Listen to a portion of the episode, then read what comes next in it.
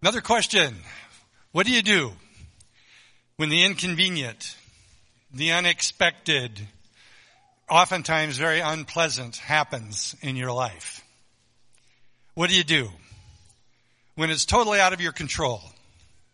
Oftentimes, really you have nothing to do with the cause whatsoever, what's going on. You are just kind of all of a sudden cast into this area of uncertainty. What do you do when that happens? You're caught up in the consequences of something that you didn't have a clue was coming. How do you react? How do you respond? A lot of times when that happens, it's stretching us beyond what we feel our limits are. And oftentimes it, oftentimes, maybe most of the time, it takes us out of our comfort zone if for no other reason than we were caught so by surprise when this happened. I would like to offer something for us to think about that just maybe when those things happen, just maybe the stage is being set in your life or my life for God to show up in an amazing way. Maybe He's in the process of making your life testimony how we respond in those situations. Wouldn't it be amazing if in those kind of crisis situations that pop up, we respond in such a way that people who may not believe in Jesus Christ, may not know Him, would observe you and me and watch us. And because of the way we were able to respond in those situations, they would say something like, I want your God to be my God. Wouldn't that be amazing? That's what God wants in each one of our lives. Making a testimony. This, the title of the message this morning is simply the making of a testimony. And we're going to be looking at Daniel chapter 3 in just a few minutes. But I want to share with you, and I know I've shared this before, but it was so powerful, I want to share it again. Are, are, are, some of the team that went to Neiva Colombia here? If you are, just raise your hand. We got one, only one, only two of us, so I can say anything as long as you keep your mouth shut. We're in Neiva Colombia, and we're excited we're on this mission trip. We've rested. It's a new day. And when you go on a mission trip, you're usually told to be ready to change be ready to be flexible. Things don't go the way they're always planned. So we're at the hotel. I believe we had lunch. And anyway, whatever was supposed to happen in the afternoons that other churches were supposed to have organized within the city all fell apart. We don't even know the details of what happened. All that happened was, for us was the leadership came and said, uh, the afternoon plans are gone. It's not going to work.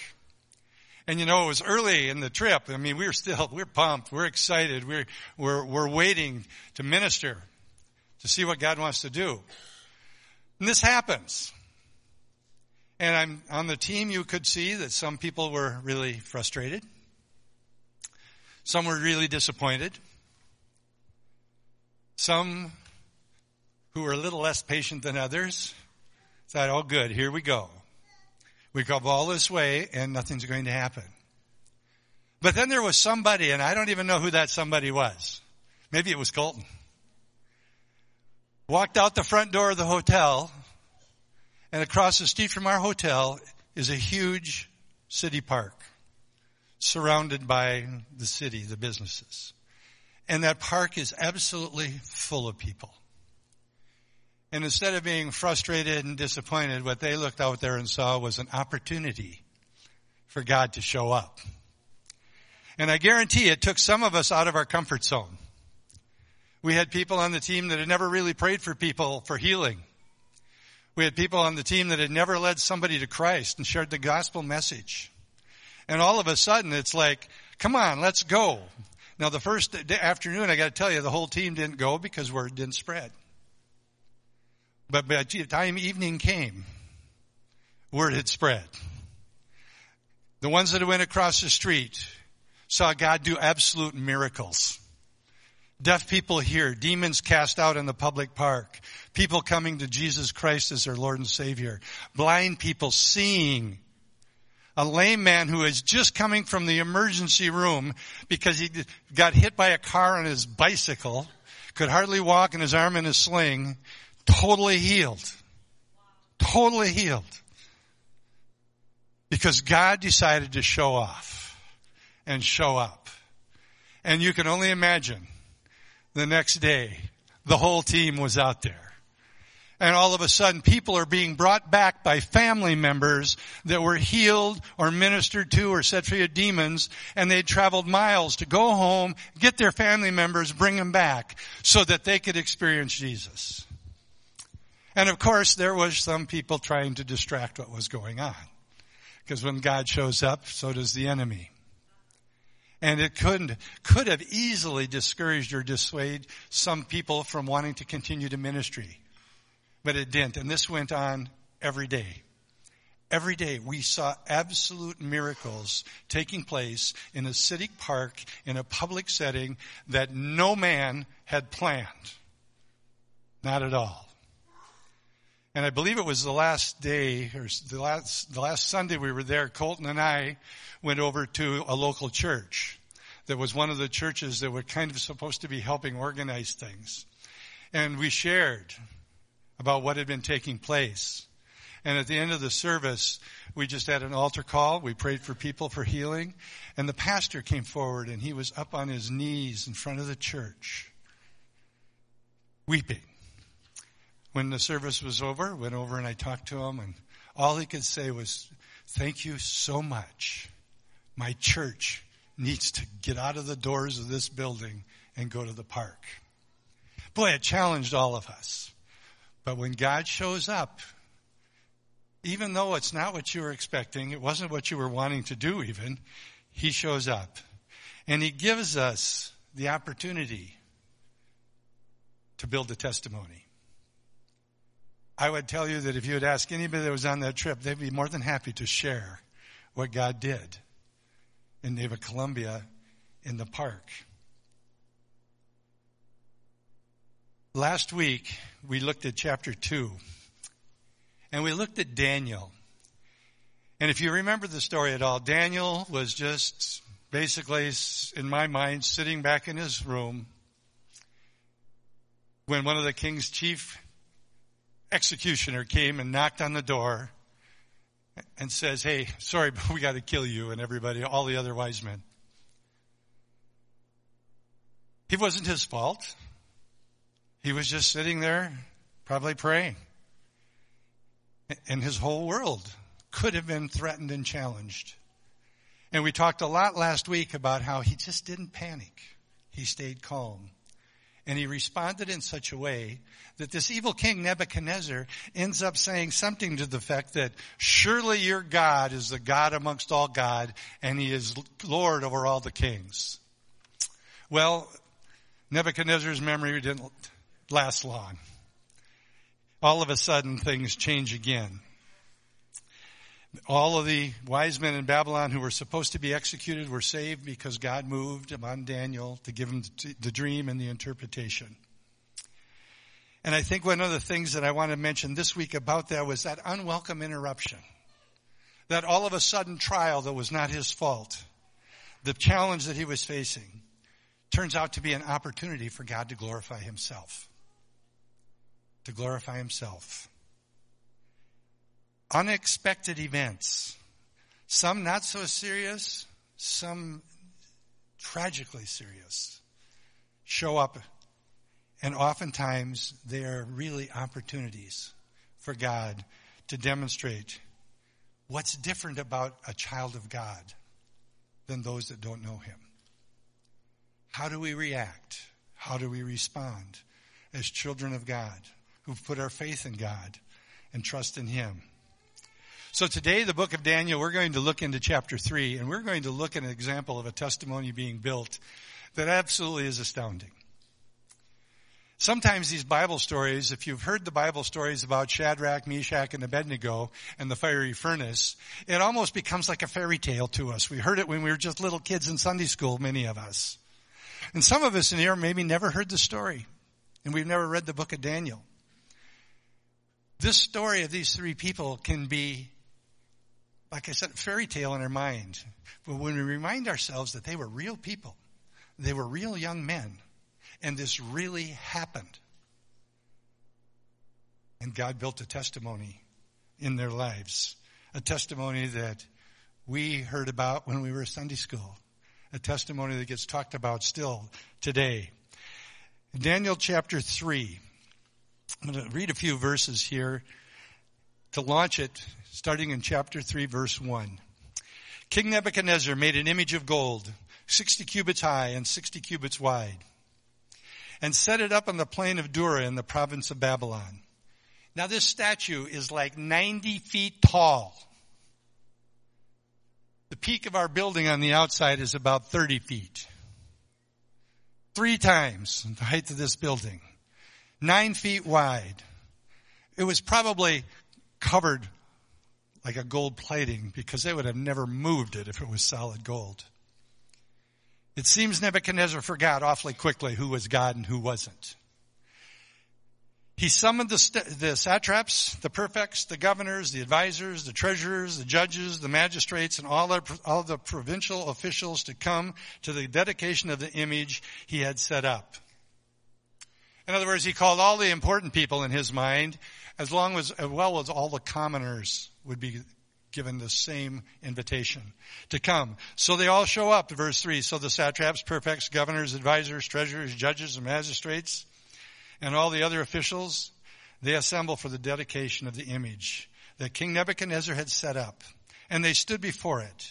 And then the herald proclaimed loudly, nations and peoples of every language, this is what you are commanded to do as soon as you hear the sound of the horn, the flute, the zither, the lyre, the harp, the pipe, and all kinds of music. You must fall down and worship the image of gold that King Nebuchadnezzar has set up. Whoever does not fall down and worship will immediately be thrown into a blazing furnace. Therefore, as soon as they heard the sound of the horn, the flute, the zither, the lyre, the harp, and all kinds of music, all the nations and people of every language fell down and worshiped the image of gold that King Nebuchadnezzar had set up. Nebuchadnezzar, who previously in his experience with Daniel had declared that he, Daniel's God was the God of gods, the Lord of all the kings. And then all of a sudden he builds this statue and tells the people, every time you hear music, you're going to bow down and worship this golden statue that I've created. And Shadrach and Meshach and Abednego, they are, if you remember from last week, after Daniel gave the interpretation, they got put into important positions in the government. They would have been there and they would have heard this and they would have been watching the people prepare to enter into this idolatrous worship. I would guess it probably made their hearts sick. And then at the end of it, in verse 6, they're given the warning. When you look at verses 3 through 6, the second time, it says, here's what's going to happen. Here's what you have to do. And if you don't do it, you're going to be thrown into the furnace. And you're going to die. That's all there is to it. An edict from the king. When this happens, we are seeing something that has been going on since the Garden of Eden. And I believe it's continuing to this day. I would call it a war on worship. In the garden, Satan wanted to steal the worship that was due God. He was going to tell Adam and Eve that you will become like God. Just eat of the fruit. He's trying to deprive you of something. And ever since then, the enemy has been trying to steal worship due only God. We see it here in Daniel, trying to get idols to be worshiped. People of every nation, every language in the kingdom of the Babylons, the Babylonian Empire. And we would be nice to say if that war ended somewhere back there, but it didn't. I believe the war for worship is continuing today, probably almost as intense, maybe more intense than it was back then. What are the things that we're being challenged? To worship? Our work, success, material goods, money, finances, popularity, looking to our government as a provider, political leaders as saviors, comfort, entertainment, sports, recreation, even family. All of these things, and you could make the list as long as you want, are competing for our worship. None of those in and of themselves are evil things. It's what we do with them in our heart. Where the priorities in our lives get shifted. And the thing that's supposed to be number one, the worship and honor and bringing glory to God, something else is taking its place. This war for our worship will continue until the earth ceases to exist in its current form. In Revelations chapter 13, there's a call to everybody to worship what is called the image of the beast. It's still going to be taking place right before Jesus comes back. It's going to happen.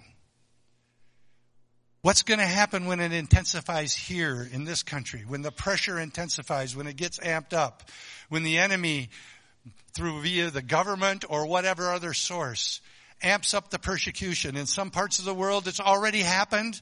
We know that. We hear stories about martyrs around the world. We hear about the persecution where they couldn't no more gather like this in a public setting to declare the name of Jesus and worship without threat of going to jail, being beaten, families being separated, possibly even death. It's happening around the globe every day. What are we going to do when it happens here?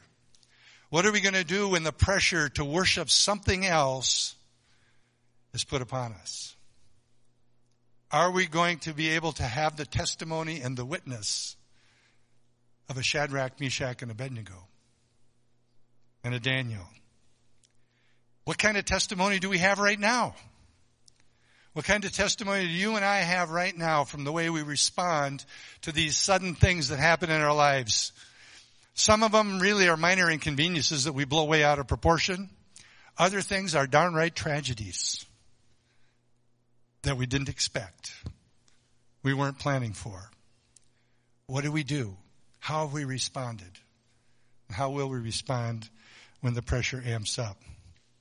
Most of us here, many of you here know the story of Shadrach, Meshach, and Abednego very well. And you know that they did not bow. They were not going to bow in verses 13 through 15. It says this, and this follows, and starting in verse 8 through 12, where some of these other political people, some of these other wise men were quick to go to the king and say, hey, we got a problem here. These three Jewish boys, young men, they won't bow. They aren't going to worship your gods. So they'd been turned in. It comes to verse 13 we starts out with furious with rage. Once again, Nebuchadnezzar goes crazy with rage and anger. How dare somebody not do what he says must be done? And he summoned Shadrach and Meshach and Abednego. So these men were brought before the king and Nebuchadnezzar says to them, is it true, Shadrach, Meshach, and Abednego, that you do not serve my gods and worship the image of gold I have set up? I think if we could see it and be a witness and hear it, I think we'd hear a lot of shock in his voice and disdain. How could you? This can't be true. Now when you hear the sound of the horn, the flute, the zither, lyre, lyre, harp, pipe, and all kinds of music, if you are ready to fall down and worship the image I made, he's given him a chance. He's given him a chance, a second chance that the pressure had been amped up. They're standing before the king. Are you going to cave or not? If you do, very good. But if you do not worship it, you'll be thrown immediately into a blazing furnace. Then what God will be able to rescue you from my hand? You want to go, Nebuchadnezzar, remember the God of all gods? The Lord of all kings? He says, What God? There's no God that's going to be able to rescue you from my hands. Nebuchadnezzar says, Pride, his ego. And we'll notice, once again, like Daniel, Shadrach, Meshach, and Abednego don't panic. They don't start making excuses. They don't start to negotiate. They don't start looking for an exception. They don't even pull out the Daniel reminder of how that went with the dream and interpretation. They don't do any of those things. There's no panic, no fear. Starting in verse 16.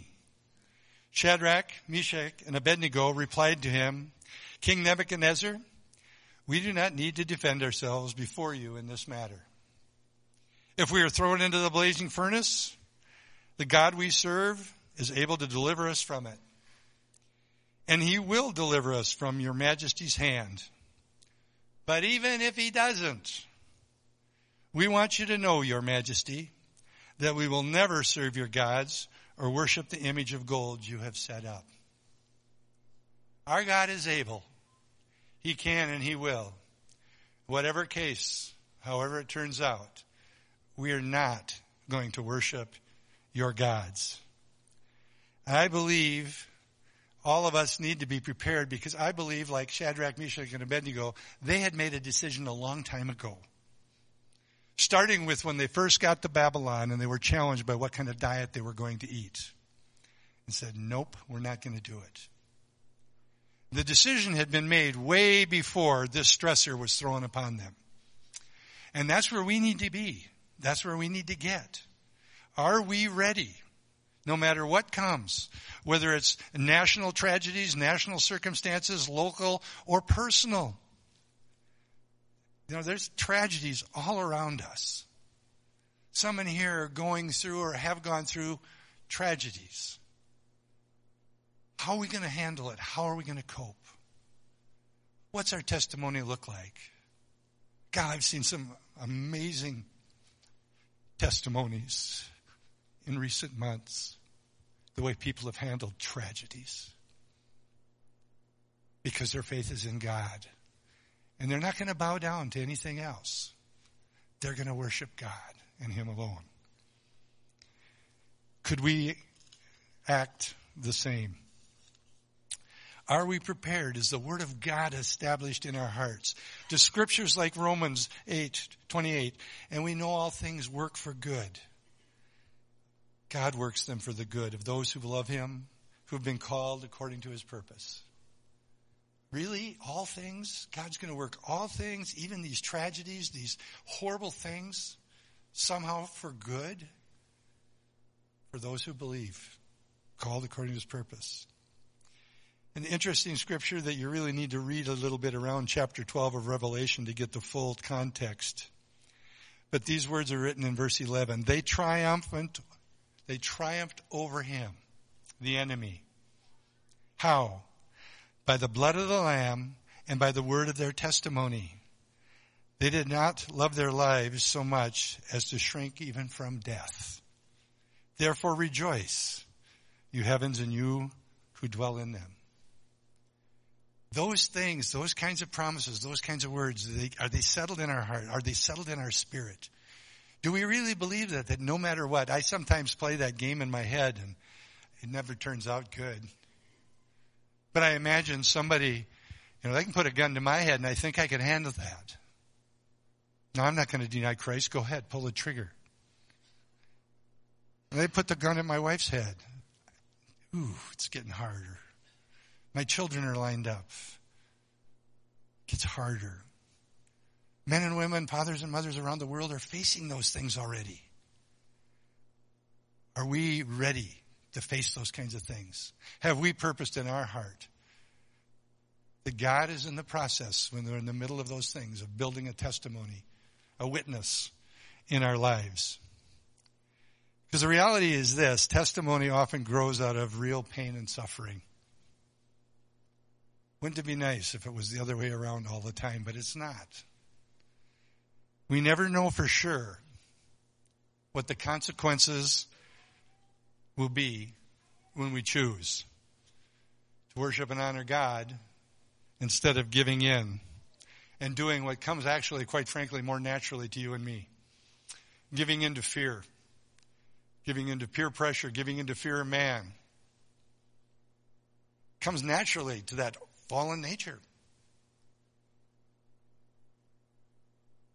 When the temptation to bow before these earthly powers comes, what are we going to do? Shadrach and Meshach and Abednego, they didn't know what was going to happen next. They knew there was this threat of the fire in the furnace, but they were still standing before the king. Well, we find out quickly verses 24 and 25.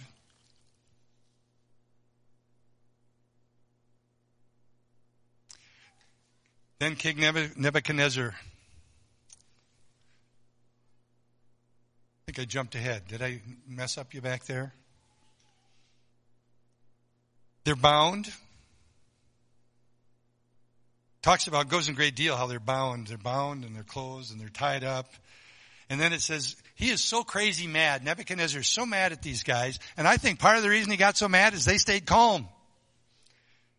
Doesn't it frustrate the dickens out of you when you want to have a good argument with somebody and they don't respond? You can yell louder and louder and they just look at you and smile and you just get madder and madder and madder. I believe that's part of what happened to Nebuchadnezzar. Went so crazy. He says, heat the furnace seven times normal. Bind him up. And then it says he went and got some of his best soldiers.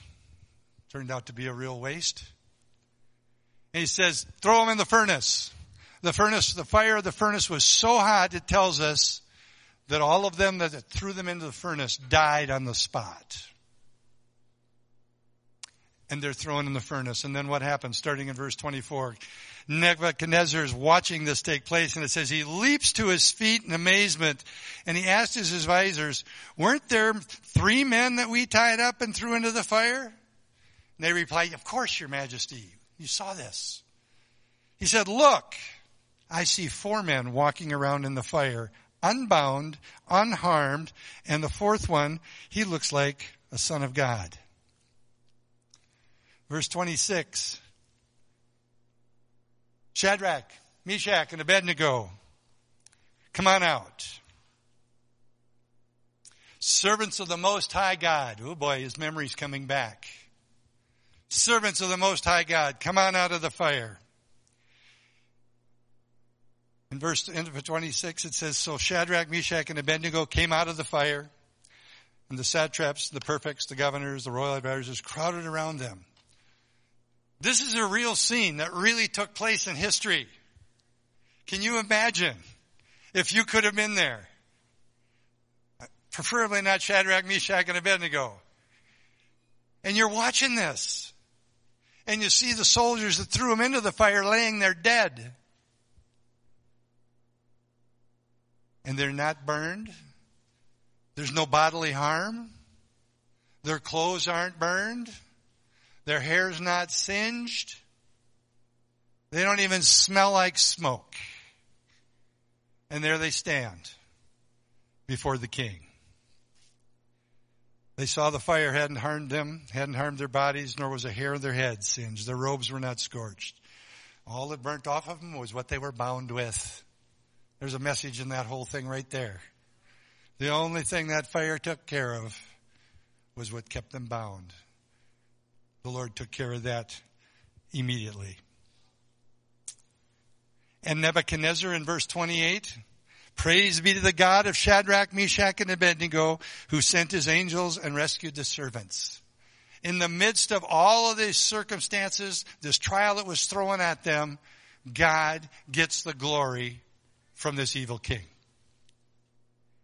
He declares out of the mouth of the evil king the reason they survived.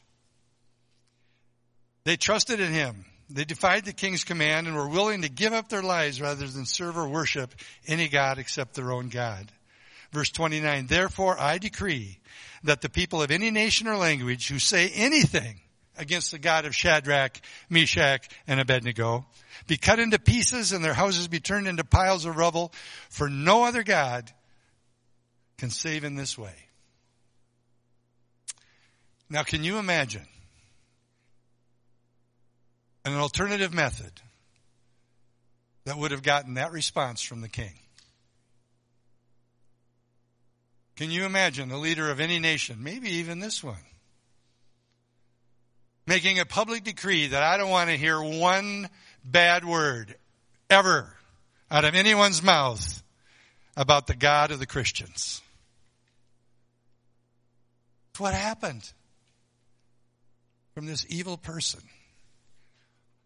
How could that be? Because there was a circumstance that arose that challenged the very faith of these three guys. They had purpose in their heart. They were going to stand strong no matter what happened. Their testimony their, was being built. Their witness was being built. No one. Why did he do that? Because he saw this firsthand. He saw the testimony. What was the testimony?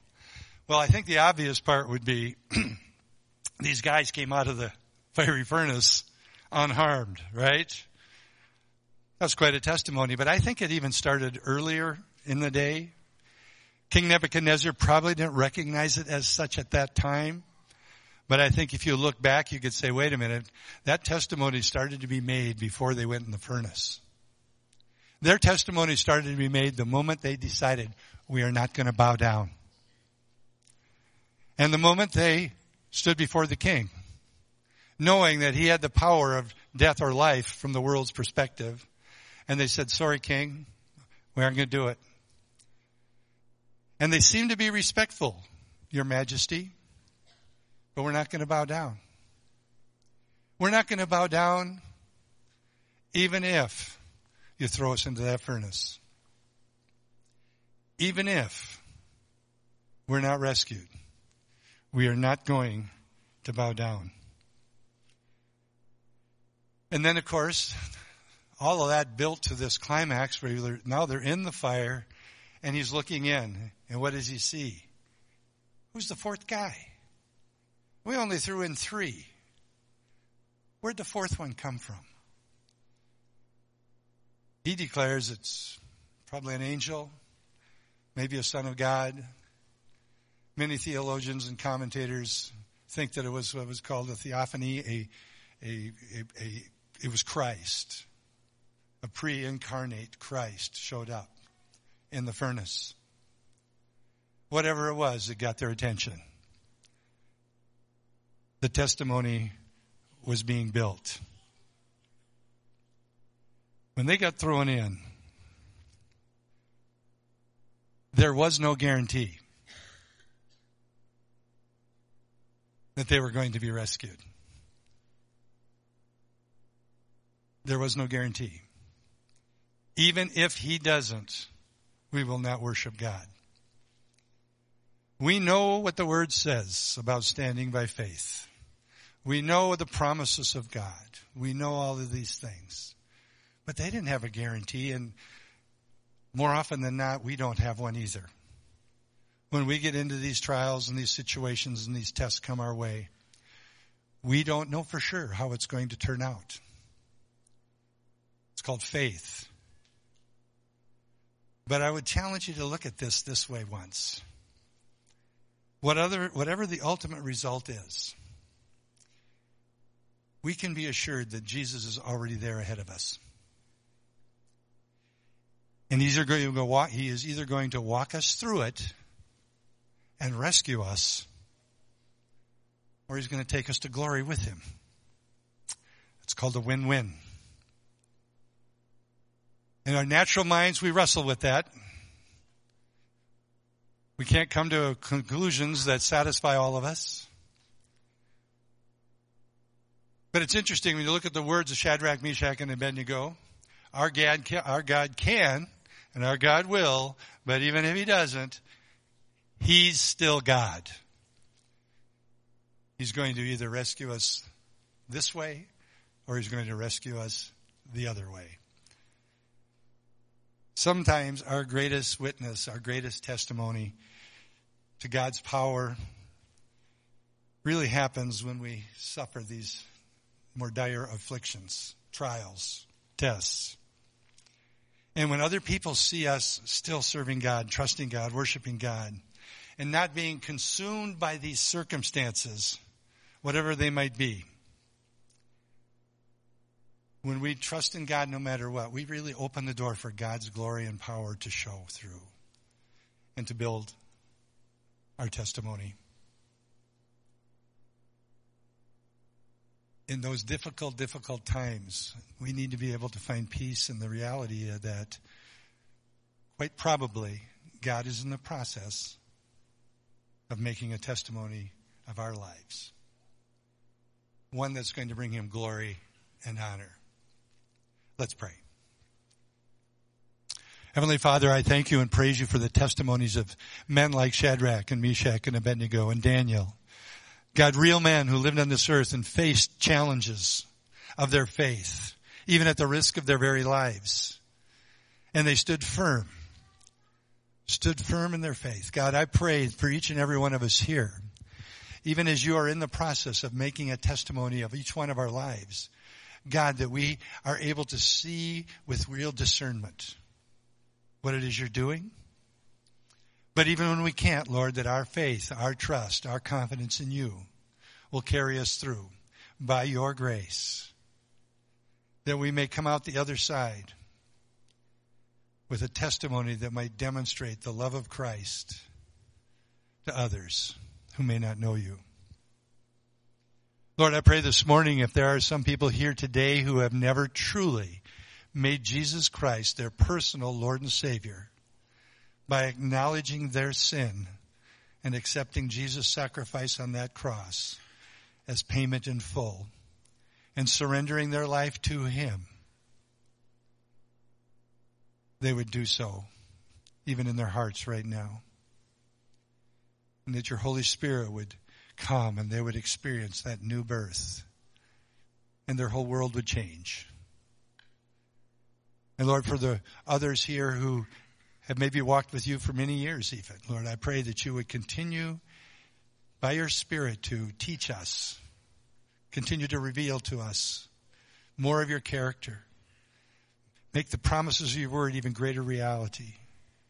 And prepare us for the days that are ahead that we might truly bring glory and honor to you in the decisions that we would make, the way we would respond and the way we would react when we're surprised by circumstance. Lord, and I pray this Memorial Day weekend here that we would take time and remember those, especially those who gave their lives serving this nation. I know, Lord, also it's a Memorial Day as a day we remember the lost loved ones that have gone before us. God, I pray that you would just be with those who have experienced loss and grief. God, let them know your strength and let them know your peace in the midst of trials. Help us to remember